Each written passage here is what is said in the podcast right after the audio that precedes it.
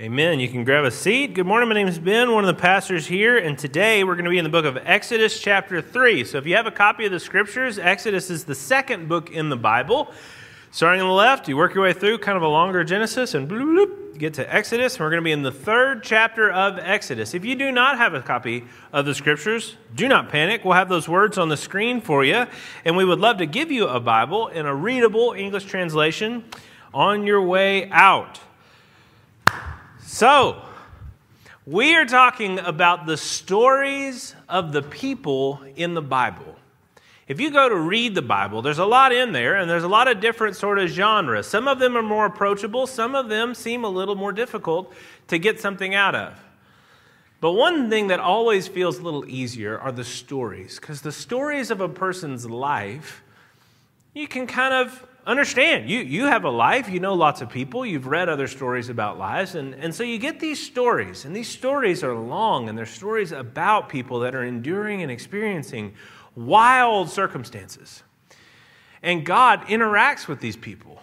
And usually the way God interacts with them is unique. There's a reason that their story is being told, and yet it's also accessible. There's something about it that is for us. That's also why it's being told.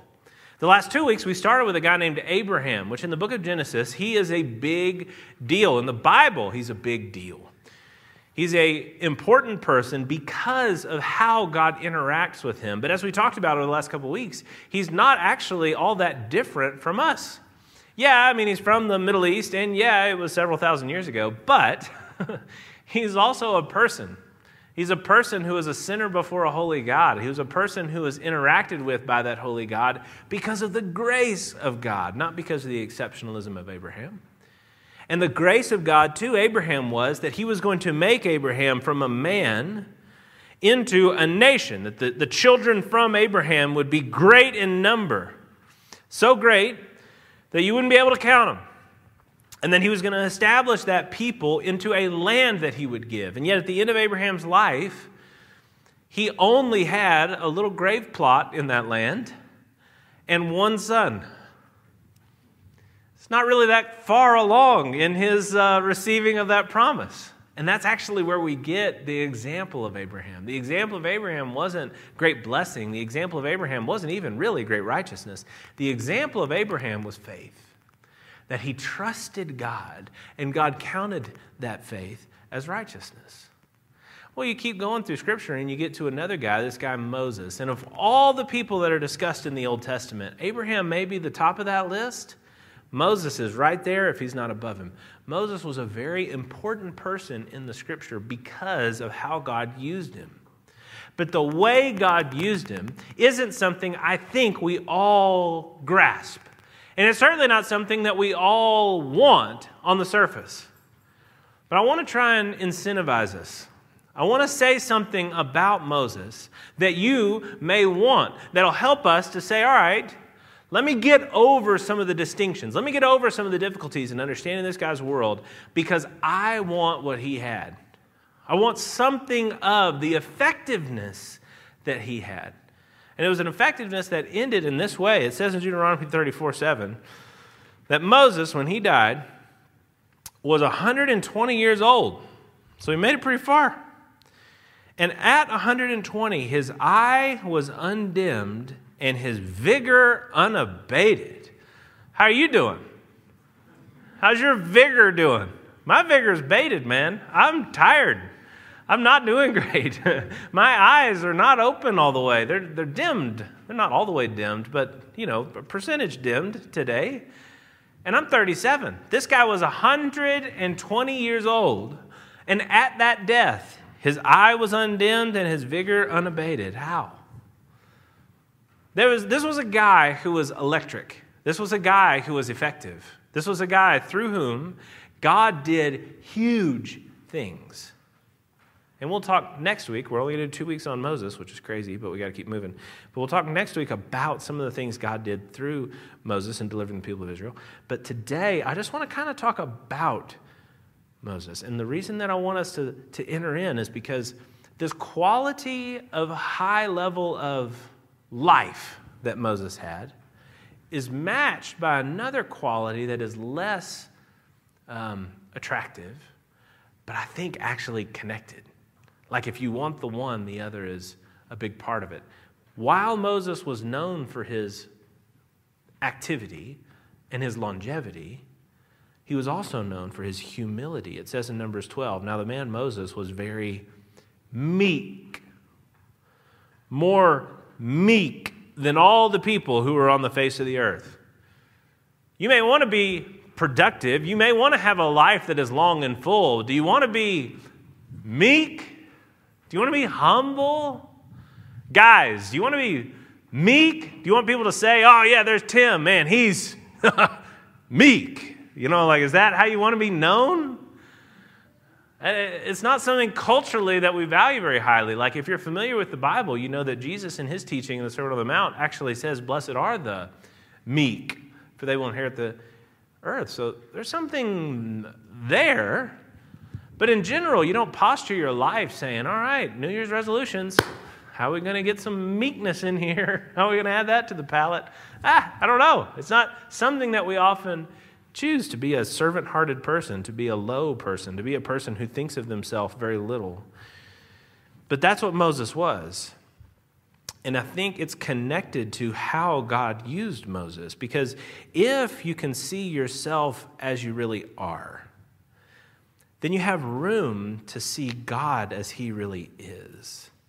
And it's usually the other way around. As you start to see God as he is, you start to see yourself as you are.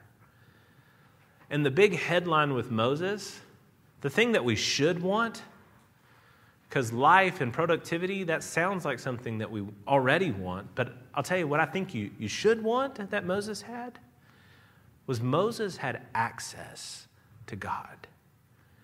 Moses had a unique, until the New Testament, access to God. And I think that's actually at the center of both of these ideas. I want you to pursue meekness because I want you to actually see God. And I want to do that real quick by talking about Moses' life. So let's talk about this guy. Let's give ourselves a little bit of an Old Testament story before we talk about how he was able to see the Lord. It says about Moses. So Abraham, we talked about. Abraham has kids. He had the promise that he would have kids, and he had the kid of promise, Isaac. And Isaac had a kid of promise, Jacob. And Jacob had 12 sons, and those 12 sons ended up becoming the 12 tribes of the people of Israel. And you go, Israel? I thought his name was Jacob. Yeah, God actually changes his name at one point in his life from Jacob to Israel. And that new name, Israel, becomes this group, this collection, a family, that then becomes lots and lots and lots of families as they have kids who have kids who have kids who have kids who have kids who have kids. And one of those kids of Jacob, of his 12, was a guy named Joseph. And God used some of the suffering and oppression in Joseph's life to bring him to the neighboring world power of Egypt.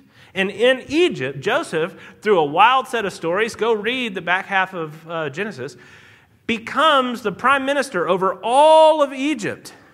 And in that position, he's given, through prophecy, this vision of what is coming, and he's able to store up food to prepare for a famine for all the Middle East. And Jacob and his other sons, the other 11, are able to come and live with Joseph in Egypt.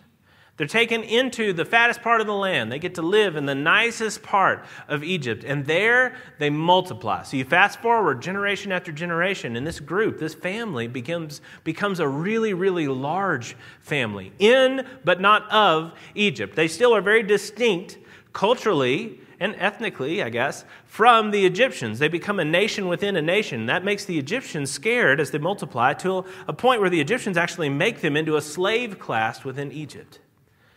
That slave class then continues to multiply to a point where even as slaves, the pharaohs get concerned, and one pharaoh just makes this decree that the people of Israel had to kill all of their boys.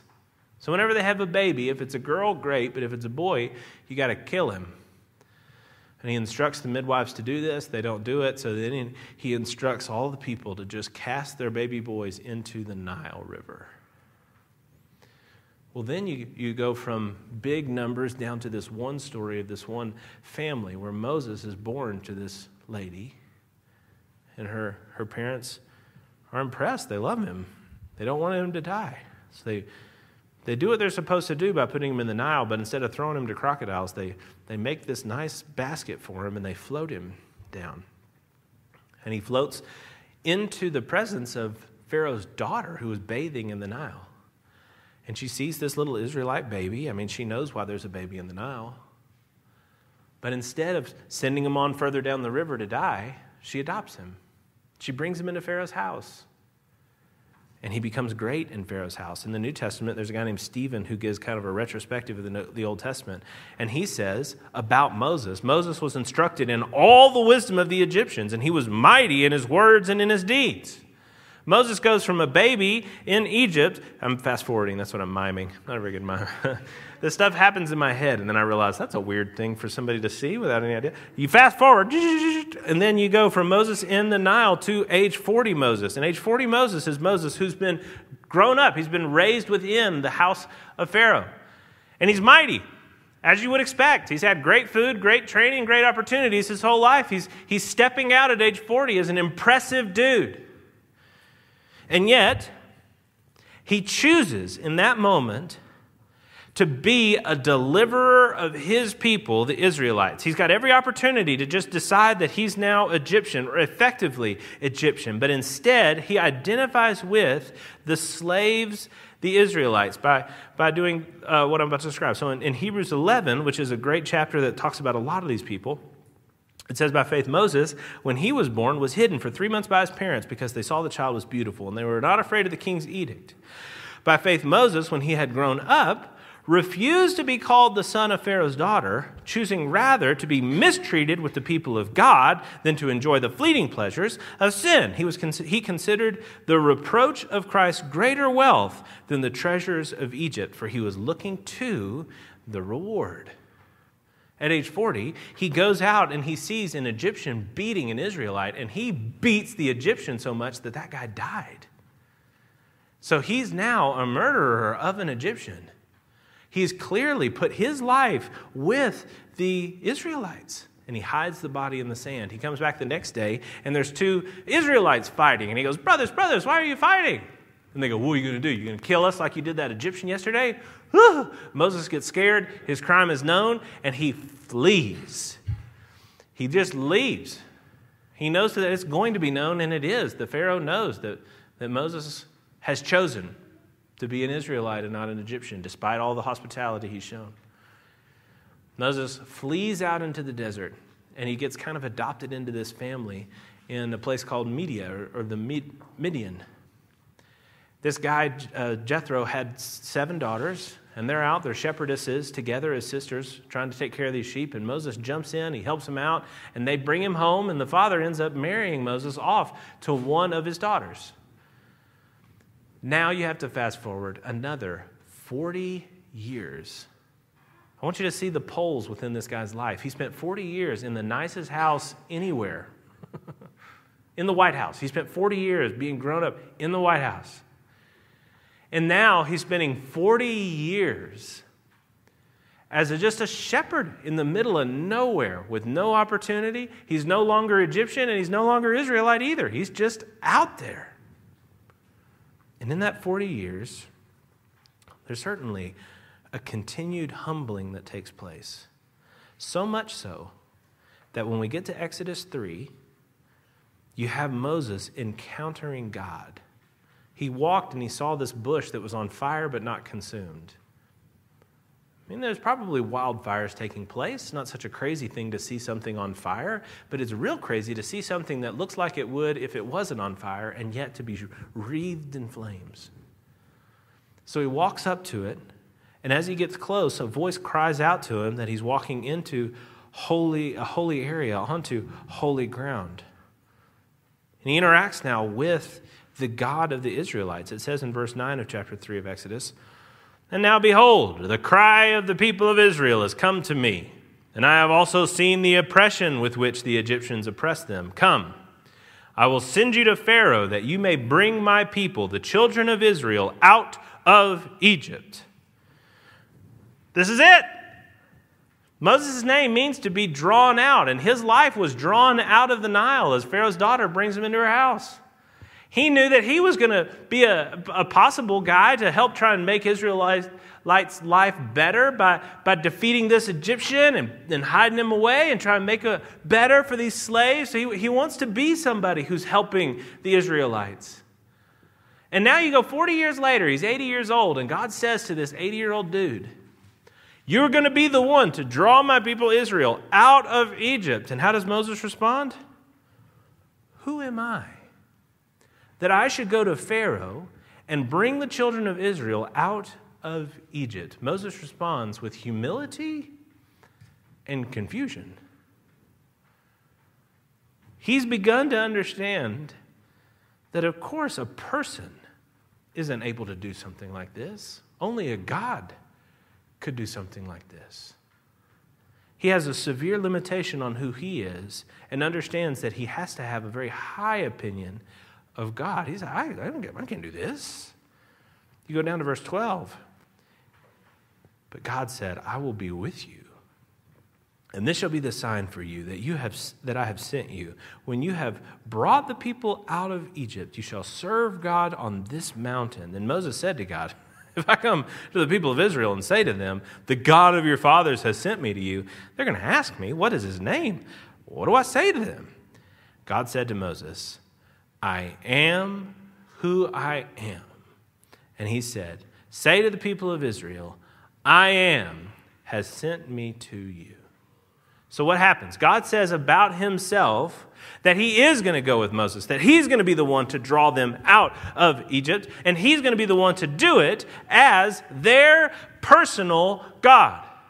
God is the God of all things, but here he's describing himself as their God, the God of Abraham, Isaac, and Jacob, and now the God of Moses and the God of Israel. And how does he do that? How does he cement that? He uses his personal name. He gives them his name.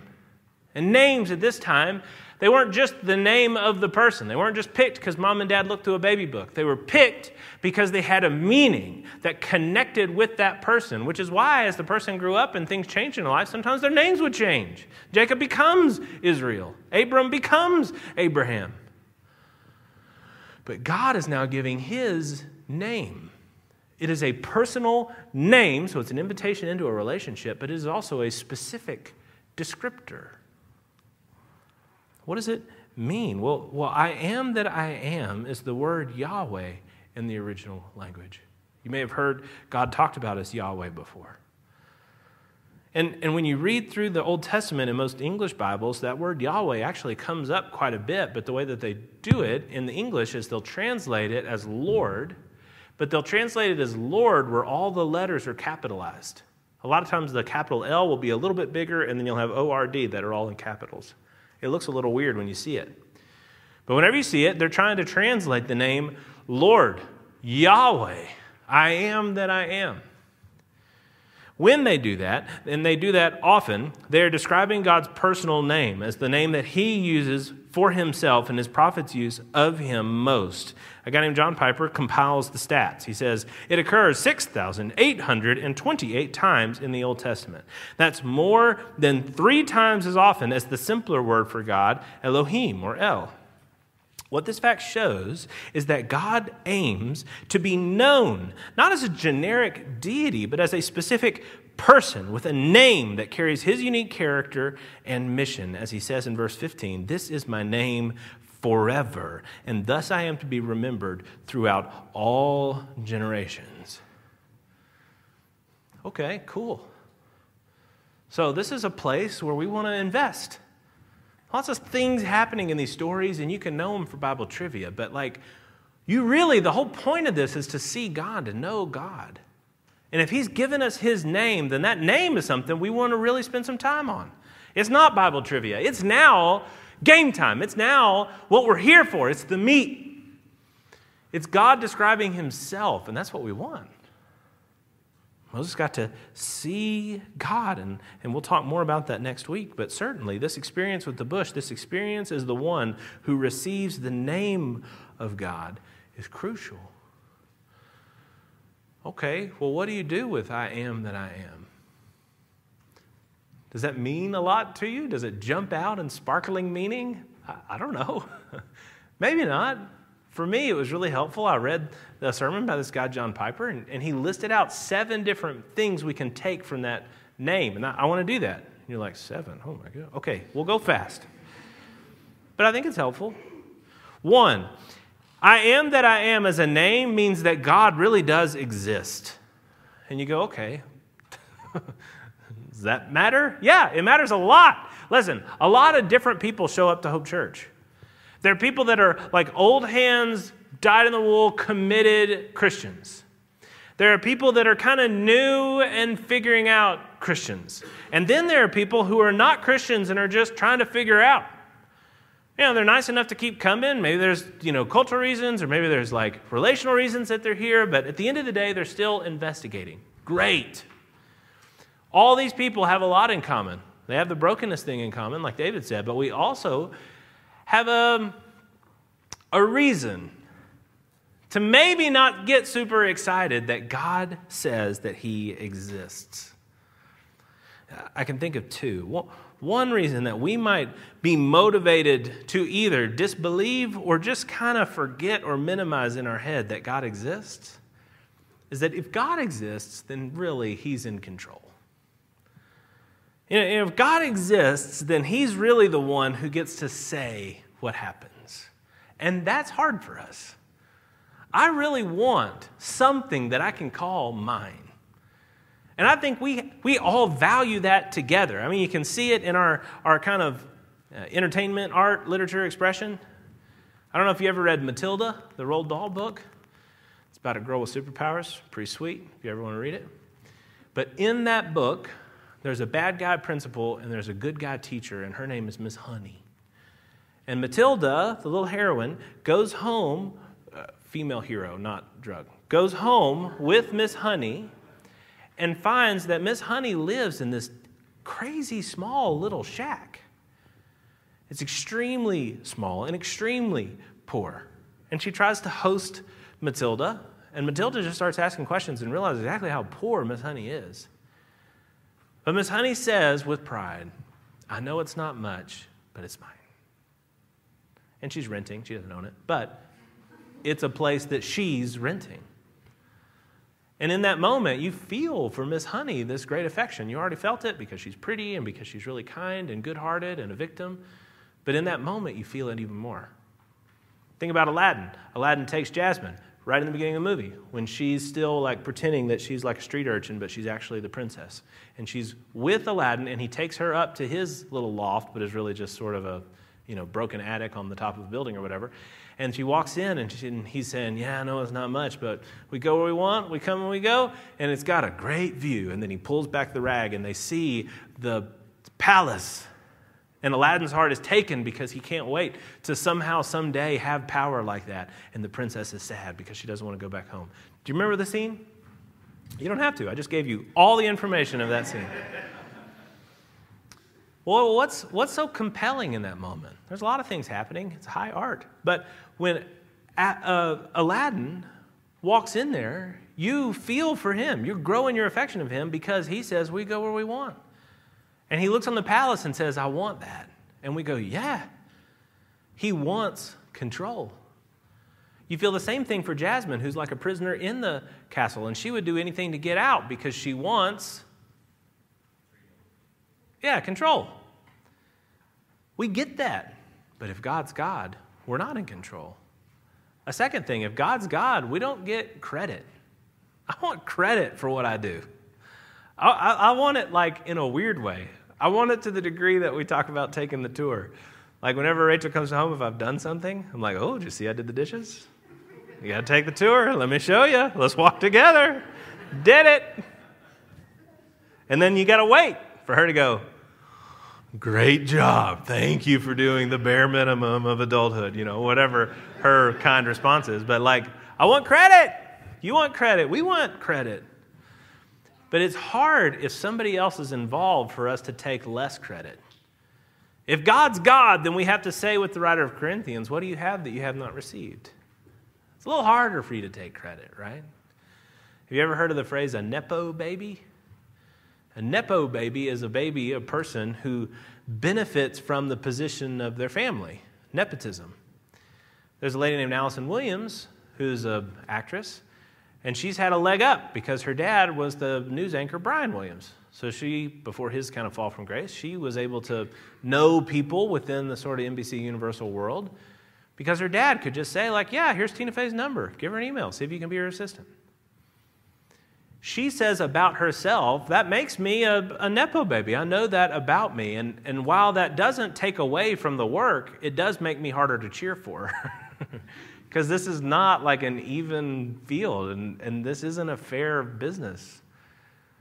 I still think that means that I can be an actress, but I understand why that makes me harder to cheer for. And when she can say that in a very like articulate way, there's a part of you that goes, well, yeah, thank you for being humble about that. She's giving up some of the credit for what she's earned. It's hard to do. It requires humility. I don't think we want God to exist because there's a part of us that wants that credit. God, when he says I am that I am, doesn't just mean that he exists. He also means that he is the reality that is the essential reality. There is no reality that exists behind God. When God says I am that I am, he is saying that he is without beginning. Nobody gets to take credit for him. There is no God that generated God. If you go into Greek mythology, you have Zeus, and you think, okay, that's the leader of the gods. But Zeus isn't self-existent. He came from. And the Titans come from. And all of it goes back to this chaos person. And the chaos comes from, like there's a regression of the gods. And of course, that's the only way we know to think about things. You came from a person who came from a person who came from a person ad nauseum. When God says, I am that I am, he says, nope, I am. I didn't exist because of something else. I exist. That fact of being a primary reality is something philosophers take a lot and make a lot of hay out of. If you're not into philosophy, I get that, but C.S. Lewis, British writer from the last century, got to write a lot of like accessible work. He did a thing called Surprised by Joy. That's his personal spiritual autobiography. How did he come to become a Christian? And he makes a lot out of this because he comes to Christianity not first by becoming a Christian, but by first becoming just a sort of an absolutist, the idea that there is this universal, and then a theist, and then. But he makes a lot of hay out of it. He helps you understand why that might be interesting if you're into philosophy and you decide to read it. Let me know. God does not change. I am that I am means that God is in this perfection that if it were to change, would bring about some diminution.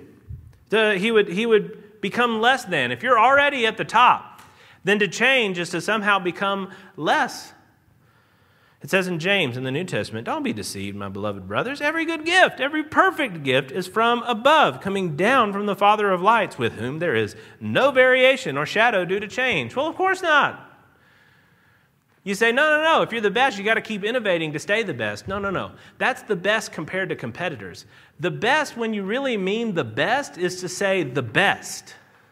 Like, best possible. If you're perfect, you can't get more perfect. That's what perfect means. And God being perfect doesn't change. I am that I am. For I am that I am, God is an inexhaustible source of energy. He doesn't pull energy from anything else because he doesn't need to. He is, and being is the fount of being for everything else. Our being dependent, looks at his being as independent. In Isaiah 40 it says, have you not known, have you not heard? The Lord is the everlasting God, and I am that I am God. He's the creator then of the ends of the earth. And he doesn't faint. He doesn't grow weary. His understanding is unsearchable. Not us. You're going to have to sleep tonight. And if you don't, you're definitely going to sleep the next night. And if you still don't, you're going to go crazy or die. You got to sleep. And if you don't sleep, or if you do sleep, you're still eventually going to die. Like the clock runs out. You and I are dependent. We require a lot of rest. God doesn't. And I think this is part of what we talked about with Moses is just unending energy that goes to 120. There's something about God that is sustaining him, that he's receiving. 5, objectivity. That I am means that God is outside of our perspectives. This is a big deal for the way that we think about morality. You and I can argue about something, and you say, well, that's your perspective. And I have to go, poof, well, yeah, because I'm just a person like you're a person. But God's able to say, well, no, it's the perspective. You go, this is just your opinion, man. And he goes, no, it's the opinion, because I'm the man. You know, he wouldn't say it that way because he's God. But that's the argument. And it matters for a thousand things, but it definitely matters for how we say what is right and what is wrong. 6, we must conform to God, not him to us. That's this immovability, this inchangeability, this perfection means that it's on us to change, not him.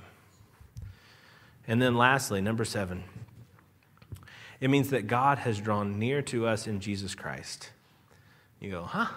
Jesus isn't in this passage. We're in the Jew times. We're in like way long ago, way before Jesus with Moses. Well, yeah. But I am that I am connects very tightly with what Jesus said about himself. The Gospel of John does it most explicitly, but in the Gospel of John, Jesus repeatedly talks about himself as I am. In doing that, he describes himself as God. Here's an example from John 8. Your father Abraham rejoiced that he would see my day. He saw it and was glad. This is Jesus arguing with some Pharisees. And the Pharisees say back to Jesus, you're not even 50. And you've claimed to have seen Abraham thousands of years ago? And Jesus said to them, truly, truly, I say to you, before Abraham was, I am. And everybody knew that he was claiming to be Yahweh. What? By claiming to be God there, Jesus is saying not only that he's God, he's also saying that the kind of God that Yahweh is a kind of God that comes to us. A kind of God that meets us with the compassion of Jesus. A kind of God that finds Moses out in the middle of Midian and says, I'm going to use you, bud. Let's go. A kind of God that sees you as you really are with all of your brokenness and all of your sin and says, I'm going to die for you. We talk about our humility before God. Do you see God's humility to serve you? That he would become a person, and that finding himself in the form of a man, he would submit himself to death, even death on a cross. That he would consider loving you, even in your rejection of him. That Surprised by Joy book, C.S. Lewis talks about how he didn't want to be a Christian. He got boxed into it. It was only later that he realized how kind God must be to accept somebody like him. He says, in the Trinity term of 1929, I gave in and admitted that God was God and knelt and prayed. Perhaps that night, the most dejected and reluctant convert in all of England. I did not then see what is now the most shining and obvious thing, the divine humility, which will accept a convert even on such terms. The prodigal son, which is a story from Jesus' teaching that we talked a lot about at Hope Church, it's the person who is rejecting God or rejecting his father to go and choose sin, and then comes back dirty and filthy to see if he can receive some kind of grace from the Father. And as he's on his way back, the Father runs and grabs him because that's the kind of love that God has. And Lewis says about himself, the prodigal son, at least, walked home on his own feet. But who can truly adore that love? Who can show the right kind of gratitude for that love, which will open the high gates to a prodigal who is brought in, kicking and struggling, resentful, and darting his eyes in every direction for any last chance of escape. You don't have to be real nice. In fact, you're not. You don't have to love him very well. In fact, you won't. But if you will come to this God who loves you with this kind of love, he can change you. He can bring you to himself.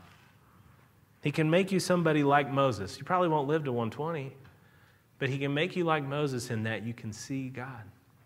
You can know him, the one that is. Now, I don't know how you're going to necessarily receive this. There's a lot of content there, but my prayer is that you'll hear what God says about himself and in some way be attracted. And if you're attracted, that you'll start to pursue him, that you'll start to look in his word, that maybe your next step will just be to show up again next week as we continue to talk about this God and how he interacted with Moses next week and then other people in weeks to follow. We don't do community groups over the summer, but maybe it's just to say hello to somebody else and try to find another person that you can connect with, that this might be not just a place you come on Sunday, but maybe even part of your community. And if you're a believer, let me ask you to consider what would help you to become more humble. It's not just contemplation of the divine. It's to serve. Serve within your family. Serve within your community, but also serve at Hope Church. I'm very thankful for God's humbling of me as I get to serve here. You know, it's not easy to set up and tear down and run kids ministry and do all the little things we get to do and run camp. You know, camp's great for the kids. For the leaders, it's a bit of a matzo ball to work through, you know. But, okay, cool. I'm not in control. I don't get credit. God does.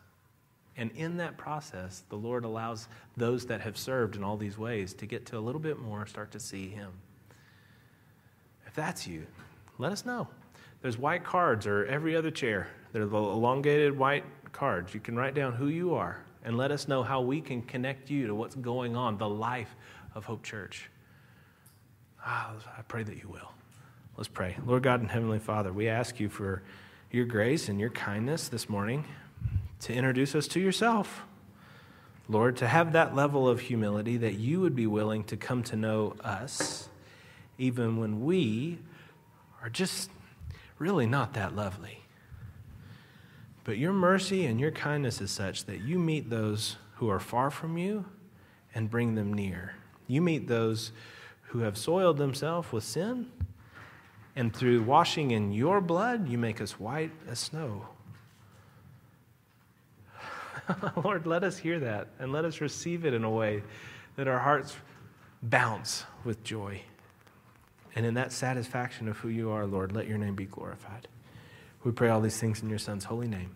Amen.